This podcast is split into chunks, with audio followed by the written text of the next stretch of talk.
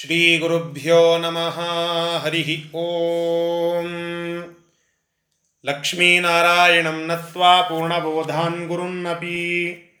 ಕುರ್ಮ ಶ್ರೀಕೃಷ್ಣಗೀತಾಯಾ ಭಾಷ್ಯಾದ್ಯುಕ್ತಾರ್ಥಸಂಗ್ರಹಂ. ಅಸ್ಮದ್ಗುರುಸಮಾರಂಭಾಂ ಟೀಕಾಕೃತ್ಪಾದಮಧ್ಯಮಾಂ. ಶ್ರೀಮದಾಚಾರ್ಯಪರ್ಯಂತಾಂ ವಂದೇ ಗುರುಪರಂಪರಾಂ. ಶ್ರೀ ಗುರುಭ್ಯೋ ನಮಃ ಹರಿ ಓಂ. ನಿನ್ನೆ ದಿನ ಹದಿನೇಳನೇ ಅಧ್ಯಾಯ, ಶ್ರದ್ಧಾತ್ರಯ ವಿಭಾಗ ಅಂತ ಹೇಳಿ ಇರುವಂತಹ ಆ ಹದಿನ ಹದಿನ, ಹದಿನೇಳನೆಯ ಅಧ್ಯಾಯವನ್ನು ನಾವು ಸಂಪನ್ನಗೊಳಿಸಿದ್ದೇವೆ. ಕೃಷ್ಣ ಪರಮಾತ್ಮ ಅದರಲ್ಲಿ ಸಾತ್ವಿಕ, ರಾಜಸ, ತಾಮಸ ಅನ್ನುವ ಪ್ರಭೇದಗಳನ್ನು ಆ ಆಹಾರ ಮತ್ತು ಆಹಾರ ಮತ್ತು ಯಜ್ಞ, ತಪಸ್ಸು, ದಾನ ಇವುಗಳ ಕುರಿತಾಗಿ ಆ ಪ್ರಭೇದಗಳನ್ನು ತಿಳಿಸಿ ಹೇಳಿದ್ದಾನೆ. ಆ ನಂತರದಲ್ಲಿ ಹದಿನೆಂಟನೇ ಅಧ್ಯಾಯವನ್ನು ಇವತ್ತು ನಾವು ಪ್ರಾರಂಭ ಮಾಡಬೇಕು. ಅರ್ಜುನ ಒಂದು ಪ್ರಶ್ನೆಯನ್ನು ಮಾಡುತ್ತಾನೆ. ಆ ಪ್ರಶ್ನೆಯನ್ನು ಬೆನ್ನು ಹತ್ತಿ ಆ ಕೃಷ್ಣನ ಉತ್ತರವನ್ನು ಸಂಗ್ರಹ ರೂಪವಾಗಿ ಈ ಗ್ರಂಥ ಕೊನೆಯಲ್ಲಿ ಕೊಡ್ತಾ ಇದೆ. ಒಟ್ಟಿಗೆ ಎಪ್ಪತ್ತೆಂಟು ಶ್ಲೋಕಗಳನ್ನು ಹೊಂದಿರುವಂತಹ ಒಂದು ದೊಡ್ಡದಾದ ಅಧ್ಯಾಯ. ಈ ಎಪ್ಪತ್ತೆಂಟು ಶ್ಲೋಕಗಳಲ್ಲಿ ಅರ್ಜುನನ ಪ್ರಶ್ನೆಗೆ ಉತ್ತರ ರೂಪವಾಗಿ ಕೃಷ್ಣ ಪರಮಾತ್ಮನ ಉತ್ತರಗಳು ಐವತ್ತೈದು ಶ್ಲೋಕಗಳವರೆಗೆ ಇದೆ. ಮುಂದೆ ಬರುವಂತಹ ಕೆಲವು ಶ್ಲೋಕಗಳು ಕೃಷ್ಣ ಪರಮಾತ್ಮ ಉಪದೇಶವನ್ನು ಮಾಡಿ ಈ ಬೃಹತ್ತಾದಂತಹ ಗ್ರಂಥವನ್ನು ಉಪಸಂಹಾರ ಮಾಡುತ್ತಾ ಇದ್ದಾನೆ.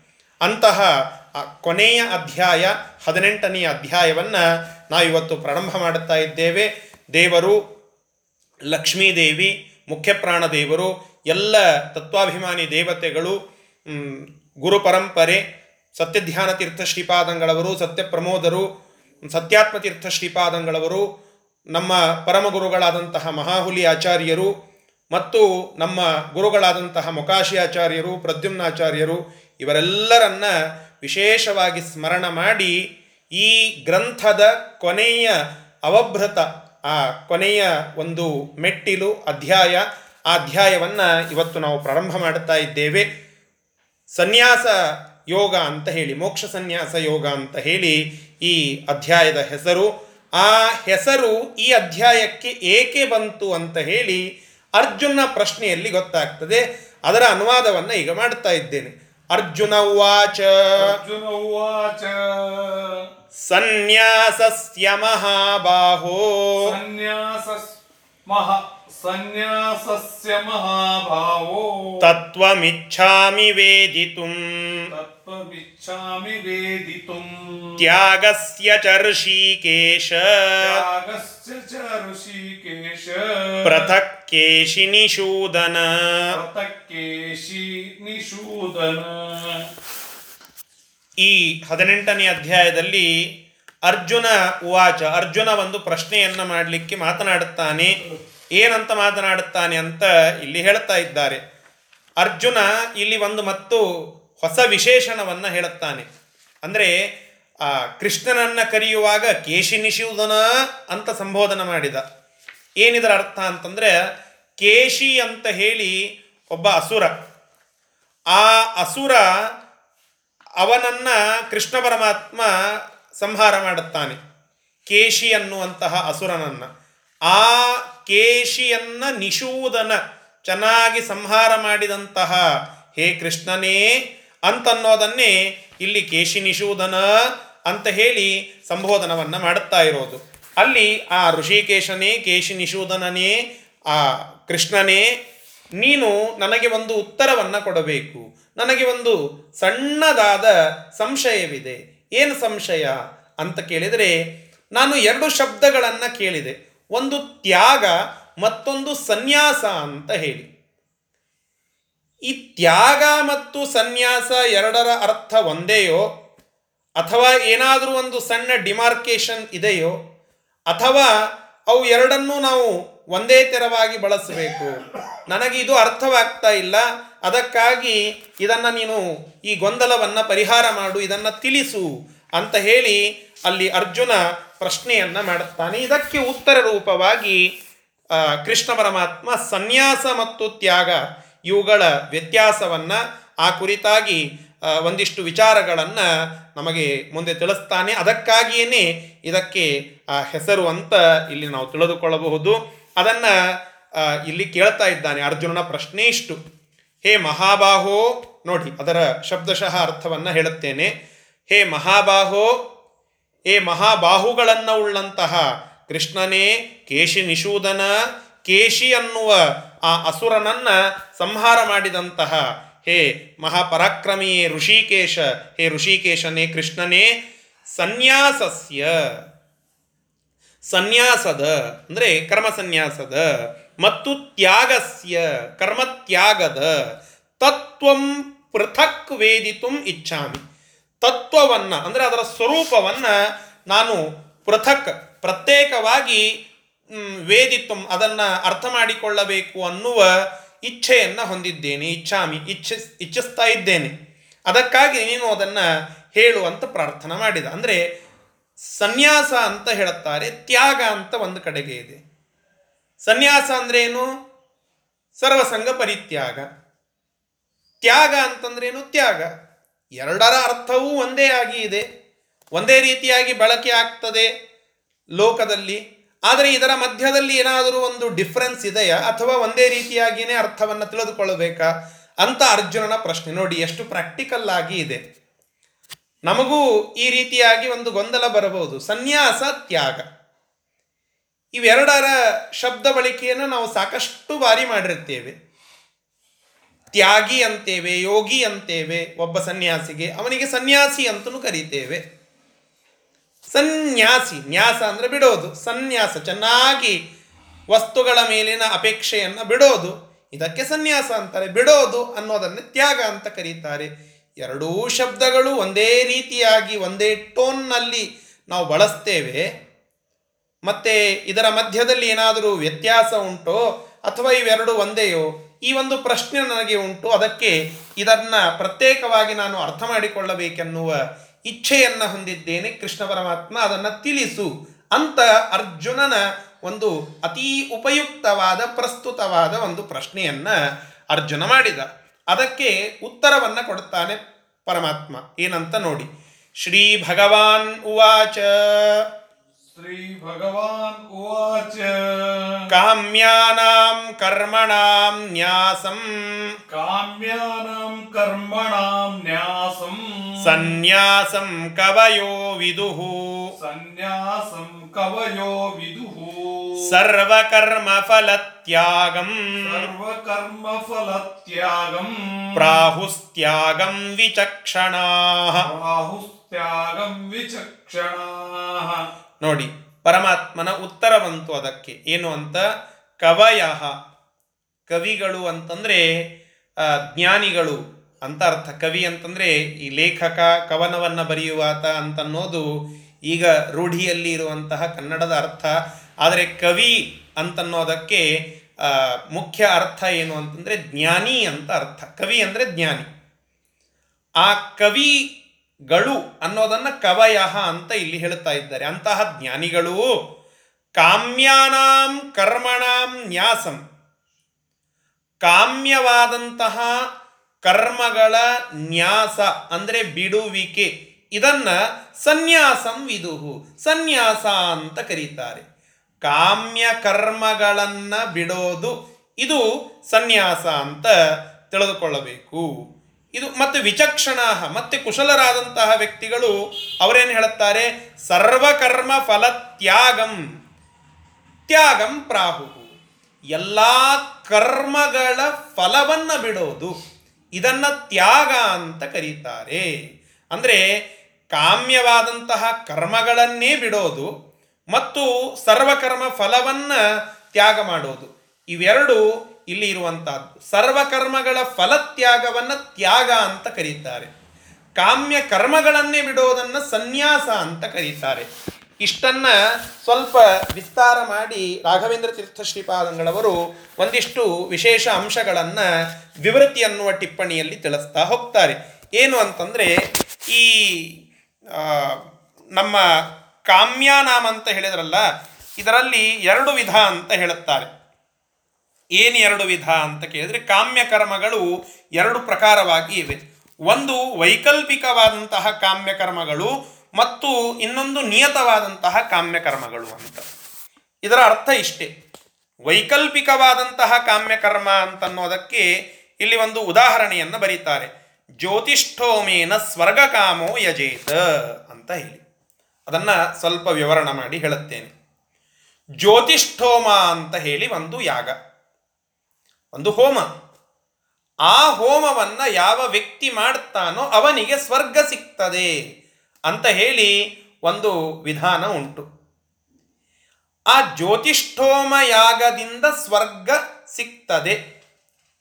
ಇದರಲ್ಲಿ ಜ್ಯೋತಿಷ್ಠೋಮ ಯಾಗದಿಂದ ಸ್ವರ್ಗ ಸಿಗ್ತದೆ ಅನ್ನೋದಕ್ಕೆ ಜ್ಯೋತಿಷ್ಠೋಮ ಯಾಗವನ್ನು ಮಾಡೋದು ಬೇಡ. ಆ ಜ್ಯೋತಿಷ್ಠೋಮ ಯಾಗವನ್ನು ಮಾಡಿ ಅದರ ಫಲ ಸ್ವರ್ಗಾದಿಗಳು, ಅದನ್ನು ಬಿಟ್ಟು ಬಿಡಿ. ಇದನ್ನು ತ್ಯಾಗ ಅಂತ ಕರೀತಾರೆ. ಇದನ್ನೇ ವೈಕಲ್ಪಿಕ ಕಾಮ್ಯ ಕರ್ಮ ಅಂತಲೂ ಕರೀತಾರೆ. ಜ್ಯೋತಿಷ್ಠೋಮ ಯಾಗದಿಂದ ಸ್ವರ್ಗ. ಸ್ವರ್ಗವನ್ನು ಬಿಟ್ಟು ಬಿಡಿ. ಜ್ಯೋತಿಷ್ಠೋಮ ಯಾಗವನ್ನು ಮಾಡಿ. ಜ್ಯೋತಿಷ್ಠೋಮ ಯಾಗವನ್ನು ಭಗವತ್ ಪ್ರೀತಿಗಾಗಿ ಮಾತ್ರ ಮಾಡೋದು. ಅದನ್ನು ಬಿಟ್ಟು ಸ್ವರ್ಗಾದಿಗಳಿಗಾಗಿ ಮಾಡೋದಿಲ್ಲ. ಇದನ್ನು ಏನಂತ ಕರೀತಾರೆ? ಇದನ್ನು ತ್ಯಾಗ ಅಂತ ಕರೀತಾರೆ. ಸರ್ವ ಕರ್ಮಗಳ ಫಲವನ್ನು ತ್ಯಾಗ ಮಾಡುವುದು ಆದರೆ ಯಾಗಾಂಶವನ್ನು ಸ್ವೀಕಾರ ಮಾಡಿ ಆ ಯಾಗಾಂಶವನ್ನು ಭಗವತ್ ಪ್ರೀತಿಗಾಗಿ ಮಾಡೋದು. ಭಗವಂತನ ಪ್ರೀತಿಗಾಗಿ ಯಾಗವನ್ನು ಮಾಡುವುದು ಆದರೆ ಅದರ ಫಲ ಸ್ವರ್ಗಫಲ ಸ್ವರ್ಗ ಫಲ ಅಂತ ಹೇಳಿದ್ದಾರಲ್ಲ, ಆ ಸ್ವರ್ಗ ಫಲವನ್ನು ಬಿಟ್ಟು ಬಿಡೋದು. ಸ್ವರ್ಗ ಫಲವನ್ನು ಬಿಡೋದನ್ನು ತ್ಯಾಗ ಅಂತ ಕರೀತಾರೆ. ಜ್ಯೋತಿಷ್ಠೋಮ ಯಾಗವನ್ನು ಬಿಡೋದಿಲ್ಲ, ಯಾಗಾಂಶವನ್ನು ಮಾಡೋದೆ. ಇನ್ನು ಇನ್ನೊಂದಿದೆ. ನಿಯತ ಕಾಮ್ ನಿಯತ ಕಾಮ್ಯಗಳು ಅಂತ ಹೇಳಿ. ಅದಕ್ಕೆ ಉದಾಹರಣೆಯನ್ನು ಬರೀತಾರೆ. ವೃಷ್ಟಿಕಾಮ ಕಾರೀರ್ಯ ಯಜೇತ ಅಂತ ಹೇಳಿದ್ದಾರೆ. ಅಂದರೆ ಮಳೆಯನ್ನು ಅಪೇಕ್ಷಿಸುವಂತಹ ಜನ ಕಾರೀರಿ ಯಾಗ ಅಂತ ಒಂದು ಯಾಗ ಇದೆ, ಆ ಯಾಗವನ್ನು ಮಾಡಬೇಕು ಅಂತ ಹೇಳಿ. ಇಲ್ಲಿ ಕಾರೀರಿ ಅನ್ನುವಂತಹ ಯಾಗ ಅದನ್ನು ಮಳೆಗಾಗಿ ಮಾತ್ರ ಮಾಡಲಿಕ್ಕೆ ಬರ್ತದೆ. ಭಗವದ್ ಅನುಗ್ರಹಕ್ಕಾಗಿ, ಭಗವತ್ ಪ್ರೀತಿಗಾಗಿ ಅಂತ ಇಲ್ಲವೇ ಇಲ್ಲ. ಆ ಯಾಗಾಂಶ ಮತ್ತು ಫಲಾಂಶ ಎರಡೂ ಅವುಗಳನ್ನು ಸಪರೇಟ್ ಮಾಡಲಿಕ್ಕೆ ಆಗದೆ ಇರುವಂತಹ ಒಂದು ಅಂಶಗಳು. ಯಾಗಾಂಶ ಮತ್ತು ಫಲಾಂಶ ಇವೆರಡನ್ನೂ ಬೇರ್ಪಡಿಸ್ಲಿಕ್ಕೆ ಆಗೋದೇ ಇಲ್ಲ. ಯಾಗ ಮಾಡೋದು ಆ ಫಲಕ್ಕಾಗಿಯೇ ಫಲ ಆ ಯಾಗದಿಂದಲೇನೆ. ಹೀಗೆ ಒಂದಕ್ಕೊಂದು ಹತ್ತಿಕೊಂಡು ಇವೆ. ಅವುಗಳನ್ನು ಬಿಡಿಸ್ಲಿಕ್ಕೆ ಆಗೋದಿಲ್ಲ. ಆ ಸಂದರ್ಭದಲ್ಲಿ ನಾನು ಮಳೆಗಾಗಿ ಮಾಡೋದಿಲ್ಲ, ಸುಮ್ಮನೆ ಭಗವತ್ ಪ್ರೀತಿಗಾಗಿ ಕಾರೀರಿ ಯಾಗವನ್ನು ಮಾಡುತ್ತೇನೆ ಅಂತ ಹೇಳಲಿಕ್ಕೆ ಬರೋದಿಲ್ಲ. ಅಂತ ಹೇಳಲಿಕ್ಕೆ ಬರೋದಿಲ್ಲ. ಅವಾಗೇನು ಮಾಡಬೇಕು? ಸಂಪೂರ್ಣವಾಗಿ ಆ ಕಾಮ್ಯ ಕರ್ಮವನ್ನೇ ಬಿಟ್ಟು ಬಿಡೋದು. ಇಷ್ಟೇ, ನಾವು ನಿತ್ಯದಲ್ಲಿ ಪೂಜೆಯನ್ನು ಮಾಡುತ್ತೇವೆ. ಯಾವುದೋ ಒಂದು ನನ್ನ ನಿತ್ಯದ ಲೌಕಿಕ ಆಸೆಯನ್ನು ಪೂರ್ಣಗೊಳಿಸುವುದಕ್ಕಾಗಿ, ಭಗವಂತನಿಗೆ ಪ್ರಾರ್ಥನೆ ಮಾಡುವುದಕ್ಕಾಗಿ ಆ ಪೂಜೆಯನ್ನು ಮಾಡೋದು ಇದು ವೈಕಲ್ಪಿಕ ಕಾಮ್ಯ ಕರ್ಮ. ಇದನ್ನು ನಾವು ಕೇವಲ ಪೂಜೆ ಮಾಡುವ ಅಂಶವನ್ನು ಮಾತ್ರ ಇಟ್ಟುಕೊಂಡು, ಪೂಜೆ ಮಾಡಬೇಕಾದಂತಹ ಅಂಶವನ್ನು ಮಾತ್ರ ಇಟ್ಟುಕೊಂಡು, ಅದರಲ್ಲಿ ಇರುವಂತಹ ಫಲದ ಅಪೇಕ್ಷೆಯನ್ನು ಬಿಟ್ಟು ಬಿಡೋದು. ಇದನ್ನು ತ್ಯಾಗ ಅಂತ ಕರೀತಾರೆ. ಆದರೆ ಅದರೊಂಟಿ, ಅದರೊಟ್ಟಿಗೆ ಇನ್ನೊಂದಿಷ್ಟು ಕರ್ಮಗಳಿವೆ, ನಿಯತ ಕರ್ಮಗಳು ಇವೆ. ಅವುಗಳು ಎಂತಹದ್ದಾಗಿವೆ ಅಂತಂದರೆ ಆ ಫಲ ಮತ್ತು ಆ ಒಂದು ಕರ್ಮ ಎರಡೂ ಒಂದಕ್ಕೊಂದು ಹಚ್ಚಿಕೊಂಡು ಇವೆ ಇನ್ಸಪರೇಬಲ್ ಆಗಿ ಇವೆ. ಅವುಗಳನ್ನು ಸಪರೇಟ್ ಮಾಡಲಿಕ್ಕೆ ಆಗೋದಿಲ್ಲ. ನಾನು ಕೇವಲ ಯಾಗವನ್ನು ಮಾಡುತ್ತೇನೆ, ಆ ಫಲವನ್ನು ಅಪೇಕ್ಷೆ ಪಡೋದಿಲ್ಲ ಅಂತ ಹೇಳಲಿಕ್ಕೆ ಬರದೇ ಇರುವ ಕೆಲವು ಫಲಗಳಿವೆ. ಪುತ್ರ ಕಾಮೇಷ್ಟಿ ಯಾಗ ಅಂತ ಒಂದು ಯಾಗ. ಹೆಸರೇ ಹೇಳಲಿಗತ್ತದ ಪುತ್ರ ಕಾಮ ಇಷ್ಟಿ ಇಷ್ಟಿ ಅಂದರೆ ಒಂದು ಹೋಮ. ಪುತ್ರ ಕಾಮೇಷ್ಟಿ ಪುತ್ರರ ಕಾಮನೆಗಾಗಿ ಮಾಡುವಂತಹ ಇಷ್ಟಿ. ಅಂದ್ರೆ ಮಕ್ಕಳನ್ನು ಪಡೆಯೋದಕ್ಕಾಗಿ ಆ ಯಾಗವನ್ನು ಮಾಡೋದು ಅಂತ ಅದರ ಅರ್ಥ. ಏ ಇಲ್ಲ, ಭಗವಂತನ ಅನುಗ್ರಹಕ್ಕಾಗಿ ನಾನು ಪುತ್ರ ಕಾಮೇಷ್ಟಿ ಮಾಡುತ್ತೇನೆ ಅಂತ ಅನ್ಲಿಕ್ಕೆ ಬರೋದಿಲ್ಲ.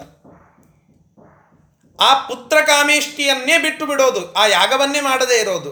ಇದನ್ನು ನಾವೇನಂತ ಕರಿತೇವೆ? ಸನ್ಯಾಸ ಅಂತ ಕರಿತೇವೆ. ಕೇವಲ ಆ ಯಾಗದ ಫಲವನ್ನು ಬಿಟ್ಟು ಆ ಯಾಗವನ್ನು ಮಾತ್ರ ಭಗವದ್ ಅನುಗ್ರಹಕ್ಕಾಗಿ ಮಾಡುವ ಮಾಡಲಿಕ್ಕೆ ಅವಕಾಶ ಇರುವ ಕೆಲವೊಂದಿಷ್ಟು ಕರ್ಮಗಳಿವೆ. ಅಂತಹವುಗಳನ್ನು ವೈಕಲ್ಪಿಕ ಕಾಮ್ಯ ಕರ್ಮ ಅಂತ ಕರೀತೇವೆ. ಅಂತಹ ವೈಕಲ್ಪಿಕ ಕಾಮ್ಯ ಕರ್ಮದಲ್ಲಿ ಕಾಮನೆಯನ್ನು ಬಿಟ್ಟು, ಫಲ ಅಪೇಕ್ಷೆಯನ್ನು ಬಿಟ್ಟು ಕೇವಲ ಕರ್ಮವನ್ನು ಆಚರಣೆ ಮಾಡಲಿಕ್ಕೆ ಬರ್ತದೆ. ಅದನ್ನು ನಾವೇನಂತ ಕರಿತೇವೆ? ಅದನ್ನು ಸನ್ಯಾಸ ಅಂತ ಕರೀತೇವೆ. ಹೀಗೆ ಸನ್ಯಾಸ ಮತ್ತು ತ್ಯಾಗ ಇವೆರಡೂ ಪ್ರತ್ಯೇಕ ಪದಗಳು. ಅಲ್ರಿ ನಮಗೆ ನೋಡಿದರೆ ಎರಡು ಒಂದೇ ಅಂತ ಅನ್ನಿಸ್ತದೆ. ಅಂತ ಕೇಳಿದರೆ ಅದನ್ನು ಬಿಡೋದಿಲ್ಲ. ರಾಯರು ಅದಕ್ಕೂ ಒಂದು ಉತ್ತರವನ್ನು ಹೇಳುತ್ತಾರೆ. ಈಗ ನೋಡಪ್ಪ, ಬ್ರಾಹ್ಮಣ ಅಂತ ಒಂದು ಶಬ್ದ ಉಂಟು. ಬ್ರಾಹ್ಮಣ ಅಂತಂದ್ರೆ ಏನು? ಬ್ರಹ್ಮ ಬ್ರಾಹ್ಮಣ ಕುಲದಲ್ಲಿ ಹುಟ್ಟಿದಾತ ಬ್ರಾಹ್ಮಣ ಅಂತ ಒಂದು. ದ್ವಿಜ ಅಂತ ಒಂದು ಅರ್ಥ. ದ್ವಿಜ ಅನ್ನೋದಕ್ಕೆ ಅರ್ಥ ಏನು? ಬ್ರಾಹ್ಮಣ ಅಂತ ಅರ್ಥ. ಬ್ರಾಹ್ಮಣ ಅನ್ನೋದಕ್ಕೆ ಅರ್ಥ ಏನು? ಬ್ರಾಹ್ಮಣ ಕುಲದಲ್ಲಿ ಹುಟ್ಟಿದಾತ ಅಂತ ಅರ್ಥ.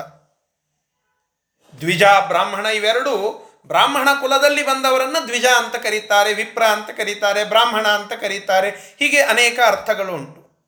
ಇದು ಒಂದರ್ಥ. ಸ್ವಲ್ಪ ಒಳಹೊಕ್ಕು ನೋಡಿದರೆ ದ್ವಿಜ ಅಂತಂದ್ರೆ ಏನು? ಉಪನಯನವನ್ನ ಮಾಡಿಕೊಂಡಂಥವನನ್ನು ದ್ವಿಜ ಅಂತ ಕರೀತೇವೆ. ಕೇವಲ ಬ್ರಾಹ್ಮಣನಲ್ಲ, ಉಪನಯನ ಮಾಡಿಕೊಂಡಿರುವ ಬ್ರಾಹ್ಮಣ. ಅವನನ್ನ ನಾವು ದ್ವಿಜ ಅಂತ ಕರೀತೇವೆ. ಇನ್ನು ಬ್ರಾಹ್ಮಣ ಅಂತಂದ್ರೆ ಏನು? ಕೇವಲ ಬ್ರಹ್ಮ, ಬ್ರಾಹ್ಮಣ ಕುಲದಲ್ಲಿ ಹುಟ್ಟಿದಾತ ಅಂತಲ್ಲ, ಬ್ರಹ್ಮಜ್ಞಾನವನ್ನು ಪಡೆದಾತ ಅಂತ, ಆ ಬ್ರಹ್ಮಜ್ಞಾನವನ್ನ ಸಂಪಾದನೆ ಮಾಡಿದಂಥವನನ್ನು ಬ್ರಾಹ್ಮಣ ಅಂತ ಕರಿತೇವೆ. ಹೀಗೆ ಬ್ರಾಹ್ಮಣ ಅನ್ನುವ ಶಬ್ದಕ್ಕೆ ಬ್ರಾಹ್ಮಣ ಕುಲದಲ್ಲಿ ಹುಟ್ಟಿದಾತ ಅಂತನ್ನುವ ಒಂದು ಅರ್ಥ ಅದನ್ನೇ ಸ್ವಲ್ಪ ಒಳಹೊಕ್ಕು ನಾವು ಅನಲೈಸ್ ಮಾಡಿದರೆ ಬ್ರಹ್ಮಜ್ಞಾನವನ್ನ ಪಡೆದಾತನೇ ಬ್ರಾಹ್ಮಣ ಅನ್ನುವ ಒಳ ವಿವಕ್ಷೆಯೂ ಕೂಡ ಉಂಟು. ಹೇಗೆಯೋ ಹಾಗೆಯೇ ತ್ಯಾಗ ಅನ್ನೋದು ಒಂದು ರೀತಿಯಾಗಿ ಅದು ಬ್ರಾಡ್ ಸೆನ್ಸ್ನಲ್ಲಿ ಇರುವಂತಹ ಅರ್ಥ. ಅದನ್ನೇ ಒಂಚೂರು ಒಳಹೊಕ್ಕು ನೋಡಿದರೆ ಸನ್ಯಾಸ ಅಂತ ಒಂದು ಸಪರೇಟ್ ಸೆಕ್ಷನ್ ಬರ್ತದೆ ಅಲ್ಲಿ ಅದಕ್ಕಾಗಿ ಸನ್ಯಾಸ ಬೇರೆ ತ್ಯಾಗ ಬೇರೆ ಕಾಮ್ಯ ಕರ್ಮವನ್ನೇ ಬಿಡೋದು ಸನ್ಯಾಸ.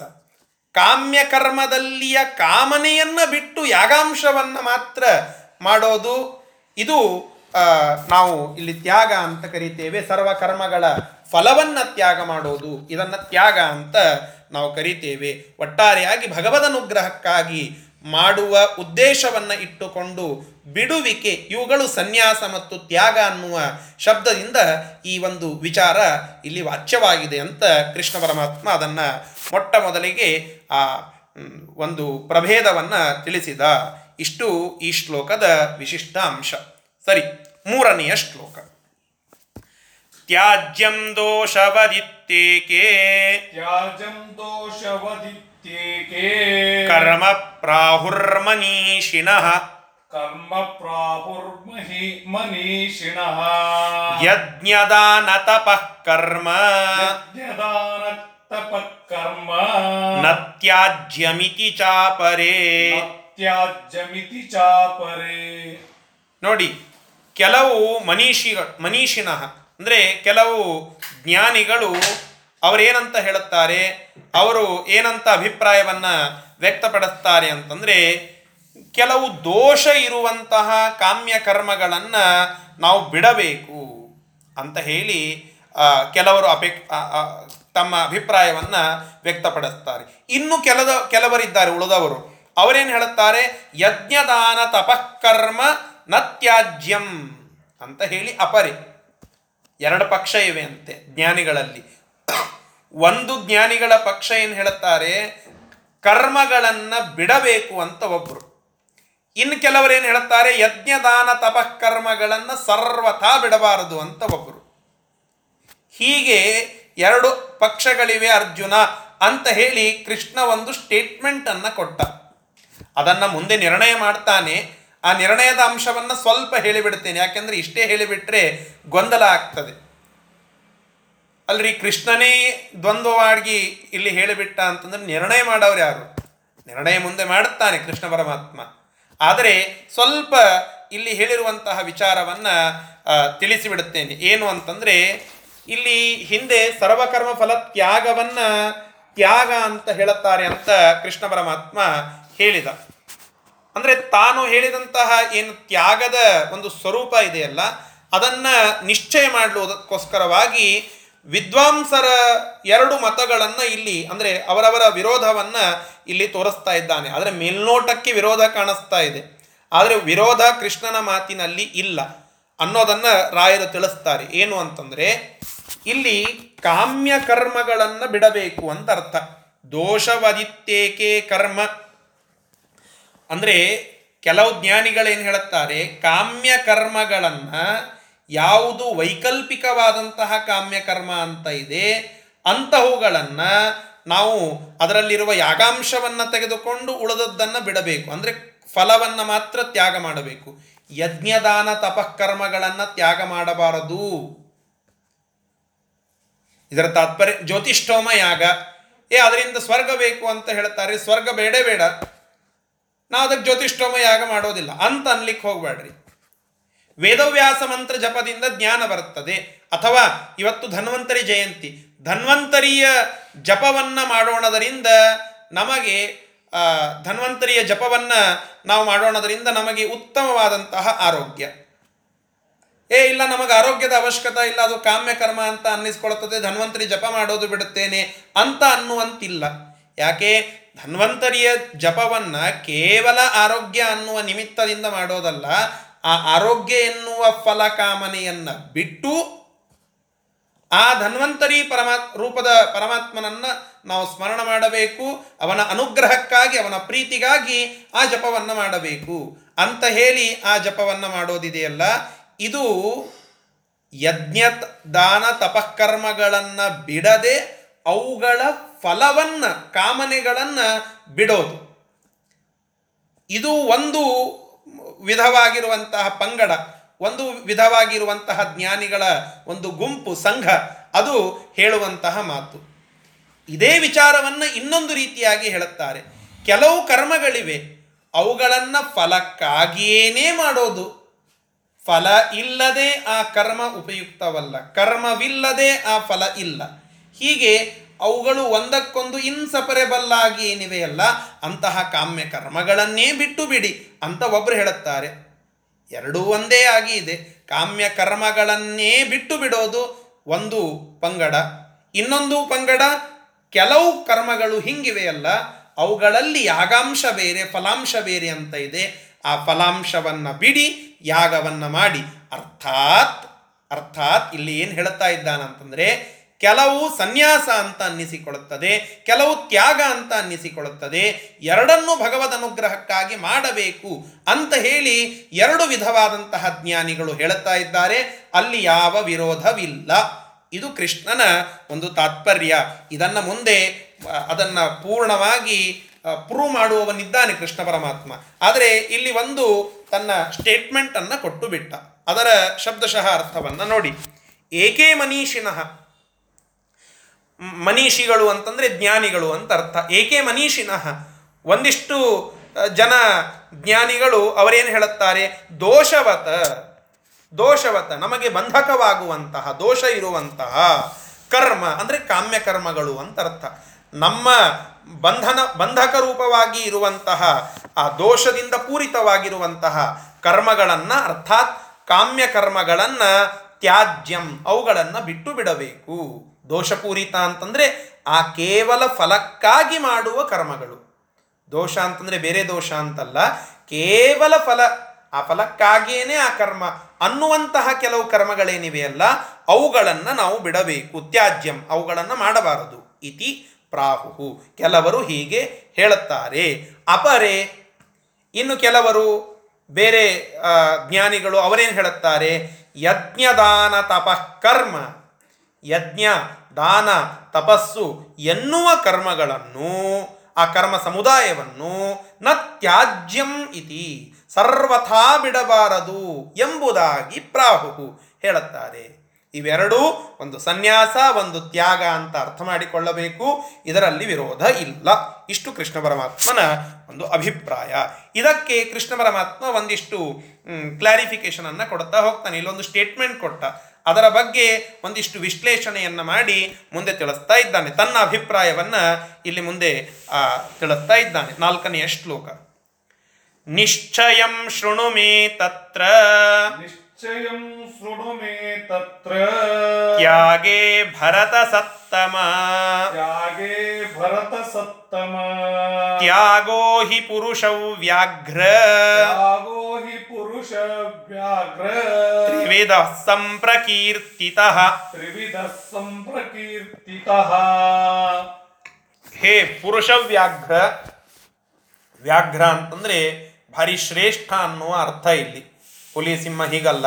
ಭಾರಿ ಶ್ರೇಷ್ಠ ಪುರುಷರಲ್ಲಿಯೇನೆ ಅತ್ಯಂತ ಶ್ರೇಷ್ಠನಾದಂತಹ ವ್ಯಾಘ್ರನಂತೆ ಇರುವಂತಹ ಹೇ ಅರ್ಜುನನೇ ಕೇಳು. ಏನಂತ?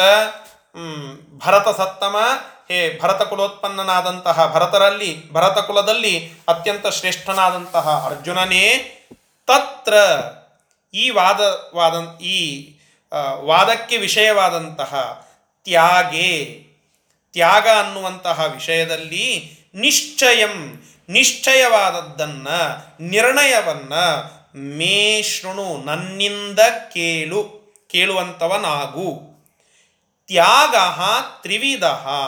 ತ್ಯಾಗ ಅದು ಮೂರು ವಿಧವಾಗಿ ಇದೆ. ಅಂದರೆ ಅದು ಮೂರು ಪ್ರಕಾರವಾಗಿ ಇದೆ. ಮತ್ತೆ ಸಾತ್ವಿಕ ತ್ಯಾಗ ರಾಜಸ ತ್ಯಾಗ ತಾಮಸ ತ್ಯಾಗ ಅನ್ನುವ ಪ್ರಭೇದಗಳುಂಟು ಅಂತ ಇಲ್ಲಿ ತಿಳಿಸ್ತಾ ಇದ್ದಾರೆ. ಅಂತಹ ತ್ರಿವಿಧ ಮೂರು ವಿಧವಾಗಿ ಇರುವಂತಹ ತ್ಯಾಗ ಇತಿಹಿ ಸಂಪ್ರಕೀರ್ತಿತ. ಈ ಪ್ರಕಾರವಾಗಿ ಚೆನ್ನಾಗಿ ಹೇಳಲ್ಪಟ್ಟಿರುತ್ತದೆ. ಅಂದರೆ ತ್ಯಾಗ ಅದು ಮೂರು ವಿಧವಾಗಿ ಇದೆ. ಸಾತ್ವಿಕ, ರಾಜಸ, ತಾಮಸ, ತ್ಯಾಗ ಅಂತ ಹೇಳಿ, ಆ ರಾಜಸ, ತಾಮಸ ತ್ಯಾಗಗಳನ್ನು ಬಿಟ್ಟು ಸಾತ್ವಿಕ ತ್ಯಾಗವನ್ನು ಮುಖ್ಯವಾಗಿ ಮಾಡಬೇಕು ಅನ್ನುವಂತಹ ಒಂದು ಅಭಿಪ್ರಾಯ ಕೃಷ್ಣನದ್ದು ಅಂತ ಇಲ್ಲಿ ಅರ್ಥ ಮಾಡಿಕೊಳ್ಳಬೇಕು. ಇಲ್ಲಿ ಕೃಷ್ಣ ಪರಮಾತ್ಮ ಆ್ಯಕ್ಚುಲ್ ಆಗಿ ನೋಡಿದರೆ ಮೂರು ವಿಧವಾದಂತಹ ತ್ಯಾಗ ಅಂತ ಇಷ್ಟೇ ಹೇಳಿದ. ಅವು ಯಾವುವು ಅಂತ ಒಟ್ಟ ಬಾಯಿ ಬಿಟ್ಟಿಲ್ಲ.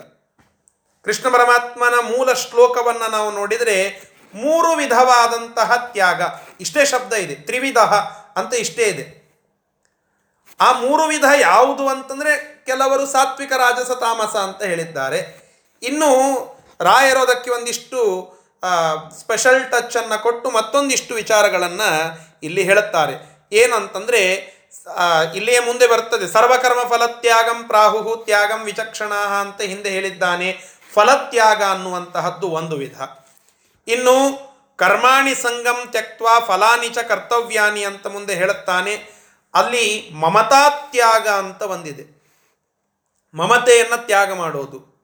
ಆ ಮಮತಾತ್ಯಾಗ ಅದು ಎರಡನೇ ವಿಧ.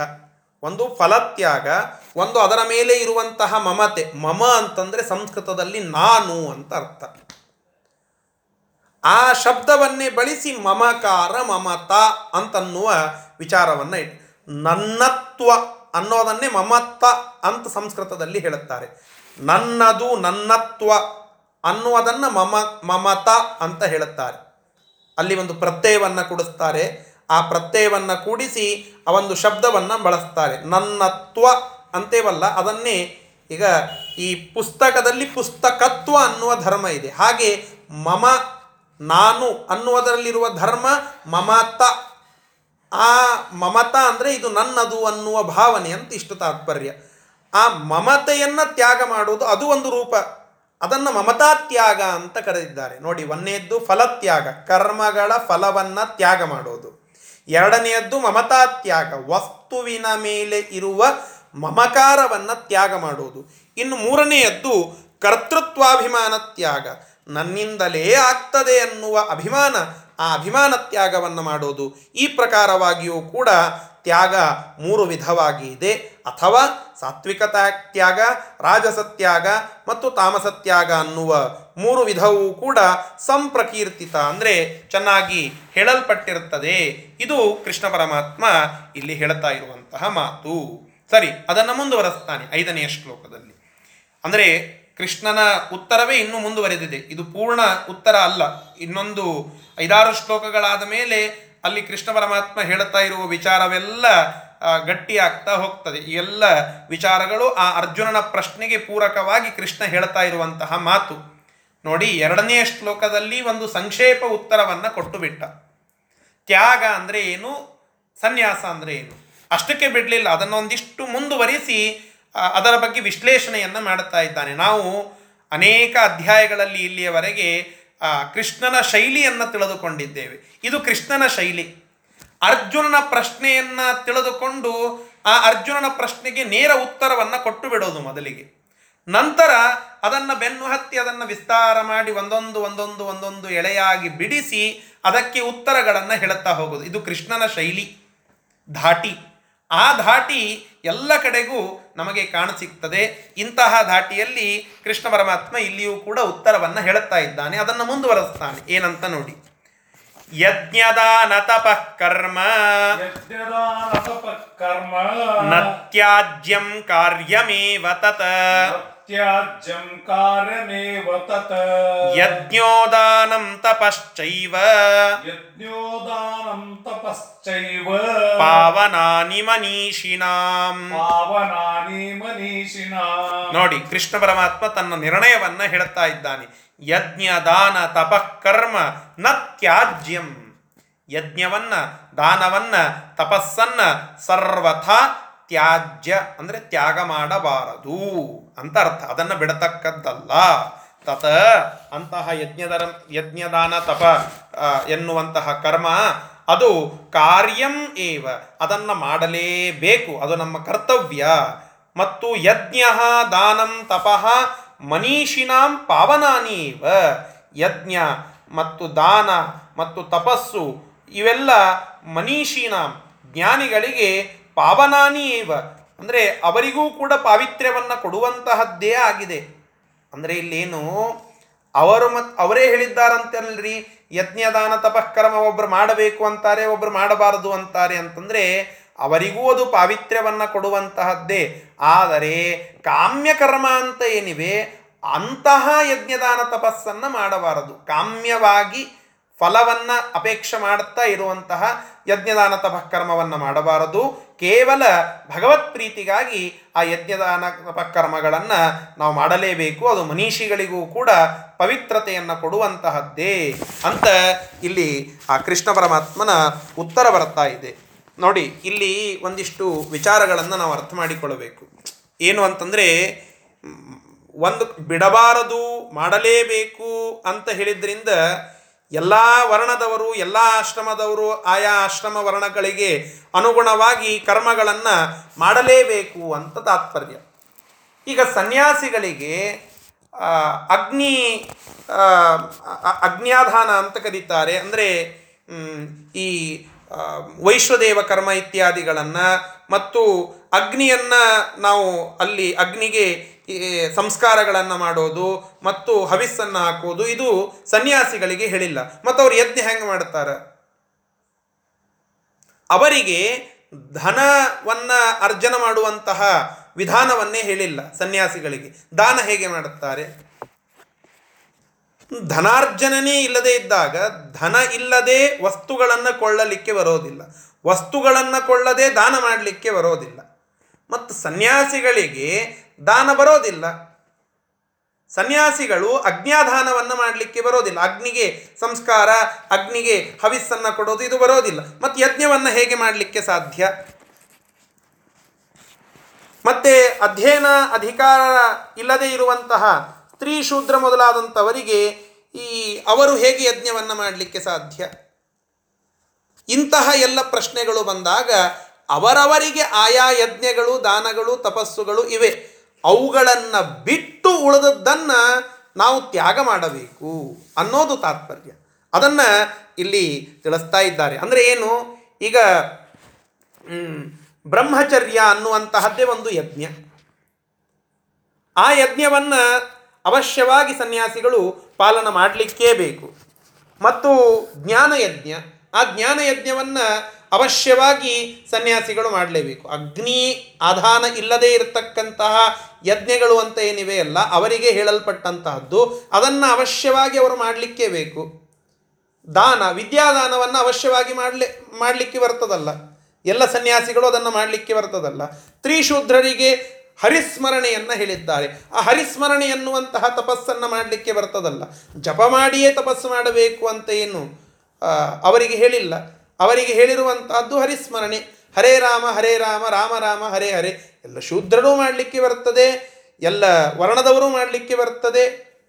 ಹೀಗೆ ಆಯಾ ವರ್ಣಗಳಿಗೆ, ಆಯಾ ಆಶ್ರಮಗಳಿಗೆ ಉಚಿತವಾದಂತಹ ಆ ಕರ್ಮಗಳನ್ನು ನಾವು ಮಾಡಬೇಕು. ಅವುಗಳಿಗೆ ಇಲ್ಲದೇ ಇರುವಂತಹದ್ದನ್ನು ಅವು ವರ್ಜ್ಯ, ಅವುಗಳು ತ್ಯಾಜ್ಯ ಅಂತ ಇಲ್ಲಿ ಅರ್ಥ ಮಾಡಿಕೊಳ್ಳಬೇಕೆ ಹೊರತು ಕರ್ಮತ್ಯಾಗ ಅಂತನ್ನೋದು ಒಂದು ಪಂಗಡದ ಒಂದು ಪಂಗಡದ ಜ್ಞಾನಿಗಳು ಹೇಳಿದ್ದಾರೆ ಅಂತ ಅರ್ಥ ಮಾಡಿಕೊಳ್ಳೋದಲ್ಲ, ಅದಕ್ಕೆ ಕೃಷ್ಣ ಮೊದಲಿಗೆ ಸ್ಟೇಟ್ಮೆಂಟ್ ಕೊಟ್ಟು ಅದನ್ನು ಪ್ರೂವ್ ಮಾಡುತ್ತಾ ಇದ್ದಾನೆ. ಏನು ಅಂತಂದರೆ, ಕರ್ಮತ್ಯಾಗ ಅಂತ ಇಲ್ಲ. ಕರ್ಮತ್ಯಾಗ ಅನ್ನುವ ಶಬ್ದದ ಅರ್ಥ ಏನು ಅಂತಂದರೆ ಕಾಮ್ಯ ಕರ್ಮಗಳನ್ನು ಬಿಡೋದು ಅಥವಾ ಕರ್ಮಗಳ ಫಲವನ್ನು ತ್ಯಾಗ ಮಾಡೋದು. ಇಷ್ಟು ಇಲ್ಲಿ ಇರುವಂತಹ ಸನ್ಯಾಸ ತ್ಯಾಗದ ವಿಚಾರ ಅಂತ ಹೇಳಿ ಇದನ್ನು ಮತ್ತೆ ಮುಂದುವರೆಸ್ತಾನೆ ಆ ಎಲ್ಲ ಮುಂದಿನ ಶ್ಲೋಕಗಳನ್ನು ನಾಳೆಯ ದಿನ ಮತ್ತೆ ತಿಳಿದುಕೊಳ್ಳುವ ಪ್ರಯತ್ನವನ್ನು ಮಾಡೋಣ. ವಿಶೇಷವಾಗಿ ಈ ಹದಿನೆಂಟನೇ ಅಧ್ಯಾಯದ ಚಿಂತನ ನಡೀತಾ ಇದೆ. ಇಷ್ಟು ದಿನಗಳ ಕಾಲ ನೀವೆಲ್ಲ ಗೀತೆಯ ಅನೇಕ ಅರ್ಥಗಳ ಅನುಸಂಧಾನದಲ್ಲಿ, ಚಿಂತನದಲ್ಲಿ ಪಾಲ್ಗೊಂಡಿದ್ದೀರಿ. ಹೀಗಾಗಿ ತಾವೆಲ್ಲರೂ ಕೂಡ ಈ ಕೊನೆಯ ಅಧ್ಯಾಯದ ಪಾಠದಲ್ಲಿ, ಈ ಅವಭೃತದಲ್ಲಿ ವಿಶೇಷವಾಗಿ ಎಲ್ಲರೂ ಪಾಲ್ಗೊಳ್ಳಬೇಕು ಅಂತ ತಮ್ಮೆಲ್ಲರಲ್ಲಿ ಕೇಳಿಕೊಳ್ಳುತ್ತಾ, ಇದು ನಿರ್ವಿಘ್ನವಾಗಿ ಸಾಗಿ ಇದರ ಪರಿಸಮಾಪ್ತಿಯಾಗಲಿ ಅಂತ ಭಗವಂತನಲ್ಲಿ ಪ್ರಾರ್ಥನೆ ಮಾಡುತ್ತಾ, ಗುರುಗಳಲ್ಲಿ ಪ್ರಾರ್ಥನೆಯನ್ನು ಮಾಡುತ್ತಾ ಇವತ್ತಿನ ಪಾಠವನ್ನು ಮುಗಿಸೋಣ. ನಾಳೆ ದಿನ ಇದರ ಮುಂದುವರೆದ ಭಾಗವನ್ನು ತಿಳಿದುಕೊಳ್ಳೋಣ. ಶ್ರೀ ಕೃಷ್ಣಾರ್ಪಣಮಸ್ತು ಹರಯೇ ನಮಃ.